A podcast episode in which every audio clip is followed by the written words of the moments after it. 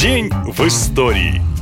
седьмого октября тысяча девятьсот пятьдесят девятого года космический аппарат «Луна-три» заснял почти половину поверхности Луны на обратной невидимой Земли стороне. Это произошло впервые в истории. Но качество изображения, конечно, было низким. Можете найти этот снимок в интернете. Это просто большой серый шар с какими-то темными пятнами. Только десять лет спустя американцы облетели Луну на Аполлоне тринадцать и тоже сделали видео и фотосъемку, уже более четкую. До этого строились самые разнообразные теории насчет того, что же находится на темной стороне. И вот в семидесятых в газетах написали, что в объектив якобы попали руины заброшенной базы пришельцев, а рядом с ними стоят карьерные самосвалы невероятной величины, которые вырыли лунные кратеры. Конечно, официально в НАСА отрицали любые слухи о таких находках. В девяносто четвёртом году США снова отправили отправились на облет Луны, но на этот раз на спутнике Клементина. И снова поползли разговоры о том, что делают это не просто так, а чтобы исследовать скопление крупных сооружений на дальней стороне. Клементина сделал почти два миллиона снимков. Ответ, казалось, вот-вот будет дан. Однако из всего объема материала общественности показали менее десяти процентов фотографий спорного качества. Остальное попало под гриф «Секретно». Американцы свернули лунную программу и оставили спутник в покое. Сегодня технологии позволяют рассмотреть космическое тело в самых мельчайших деталях. Никаких баз и кораблей на Луне так и не обнаружили.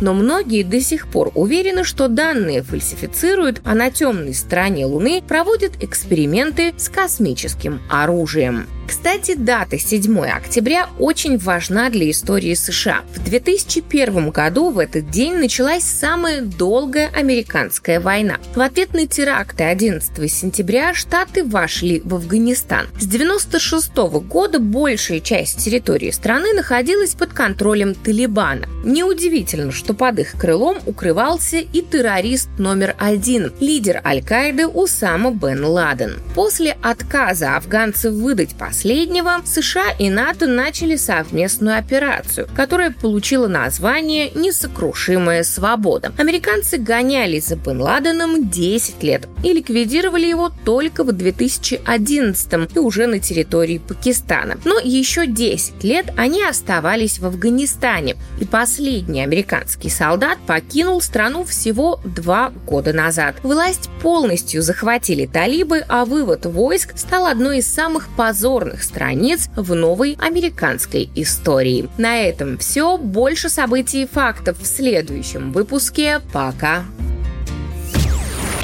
Наша лента. Веселим, сообщаем, удивляем.